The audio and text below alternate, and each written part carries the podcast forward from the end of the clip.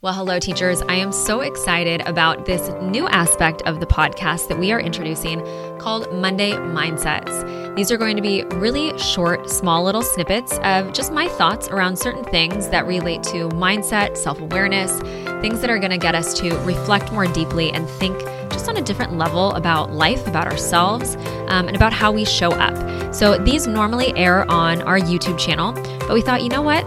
Let's put it on the podcast too, so that you can spend one or two minutes every Monday just listening to something thought provoking that just might get you to see things a little bit differently. So, with that being said, let's dive into our Monday mindset.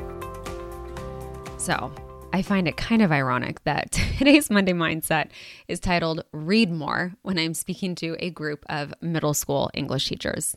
Of course, you guys read. And more than likely, you are reading a lot of books that your students are reading, a lot of fiction books.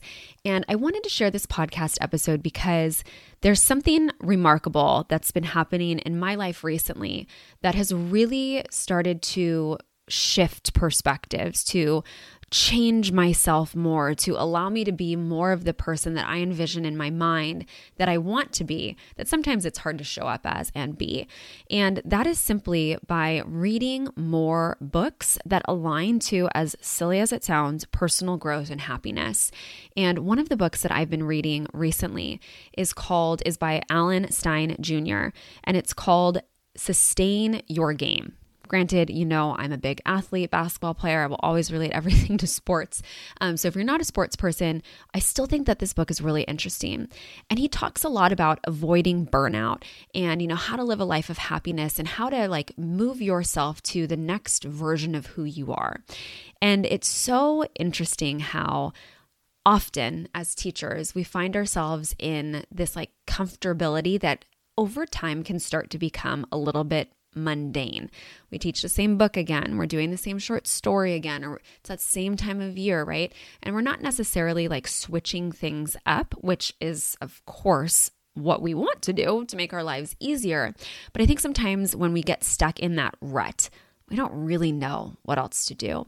And this book really talks a lot about that.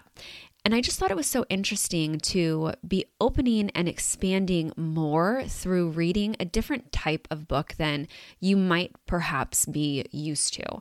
And if you are the type of person who is constantly listening to or reading fiction, I say listening to because I listen to audiobooks, I have a hard time processing um, reading books and I say that because if you are reading a lot of fiction books, I would invite you to consider expanding and broadening your horizons to reading books about happiness, reading books about, you know, avoiding burnout, reading books about elevating ourselves outside of our comfort levels to the next version of who we are. Because I think when we get stuck and we feel kind of like, mm, this is just mundane, it's the monotonous, it's the day to day grind. And we're not necessarily growing or pushing ourselves beyond that comfort, comfortability, that comfort zone that we, we sit in. I think that's when we get really kind of stagnant and just like blah with life, when we're not pushing to the next level. So I would invite you to really consider reading more books in that sort of genre. And I'm going to share some of my favorites that I've been reading recently in the show notes section of the podcast so you can check them out. But the first place that I would start for you as yourself, if you want to feel inspired, if you want to feel someone like boom, taking you to the next level, what are you actually capable of in every capacity of your life as a human? Like, why not reach your fullest potential and see what you actually can do, right? I would highly recommend reading this book by Alan Stein called Sustain Your Game. I am loving listening to it. And um, with that being said, I see the irony of telling middle school English teachers to read more. And I hope that you will consider uh, this call to action, this call to inspiration, this call to something perhaps a little bit different than you're used to. And if you do find a book that you love around this type of genre, this type of beingness, please share it with me on Instagram at EB Academics. I would love to know.